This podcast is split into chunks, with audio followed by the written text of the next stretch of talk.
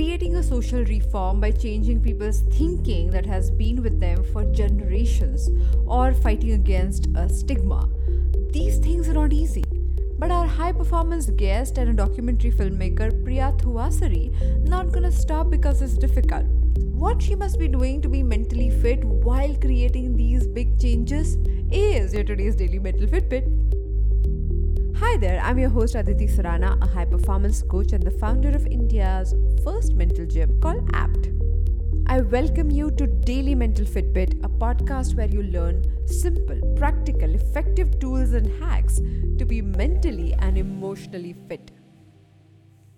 So, Priya, on our Daily Mental Fitbit podcast, we always ask our phenomenal guests who are high performers in their own right to tell us what exactly do you do to be mentally and emotionally fit do you have a routine do you do certain things do you read something do you remind yourself of something anything whatever works for you uh, if I am home back in Kerala, definitely my pet is my biggest stress buster. His name is Apu.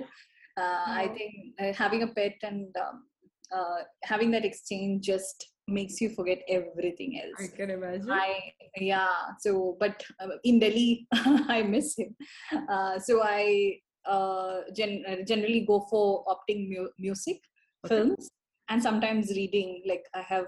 I have good friends. I have good female friends who have been my strength, mm-hmm. Uh, and sometimes we exchange books, uh, poems, etc. Okay. when I was leaving a full-time job and getting into a freelancing world i was very confused and i was like am i doing it right where am i heading uh, my ex-boss sent me a poem um, so i keep going back to it okay. uh, especially as a woman uh, working in gender space uh, and learning a bit of feminism on the way i believe this is one poem that every woman should uh, uh, have and read and have at least few tick marks in it. Mm. Okay. It's something. It's a poem by uh, a writer Pamela Redmond Satran, okay. and it says a woman should have enough money within her control to move out and rent a place of her own, even if she never wants to or needs to.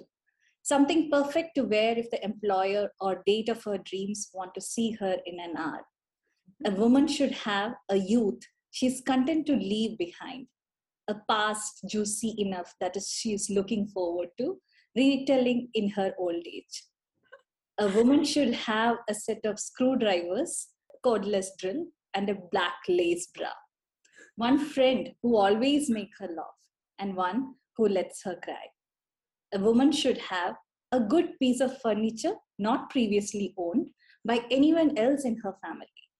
Eight matching plates, wine glasses with stems, and a recipe for a meal that will make her guest feel honored, a feeling of control over her destiny. Every woman should know how to fall in love without losing herself, how to quit a job, break up with a lover, and confront a friend without ruining the friendship, when to try harder and when to walk away. Every woman should know that she, she can't change the length of her calves, the width of her hips, or the nature of her parents. that her childhood may not have been perfect, but it's over.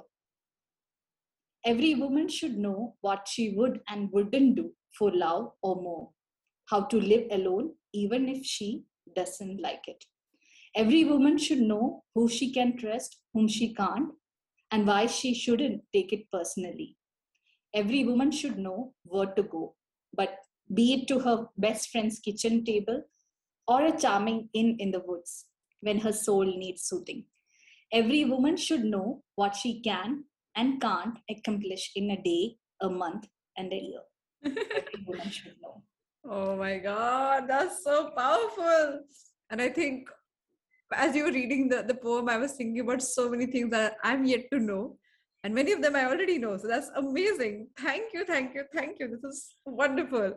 So many times i feel for the big things to change all we require is making these small everyday regular changes. These things can change your perspective and thereby can change your life.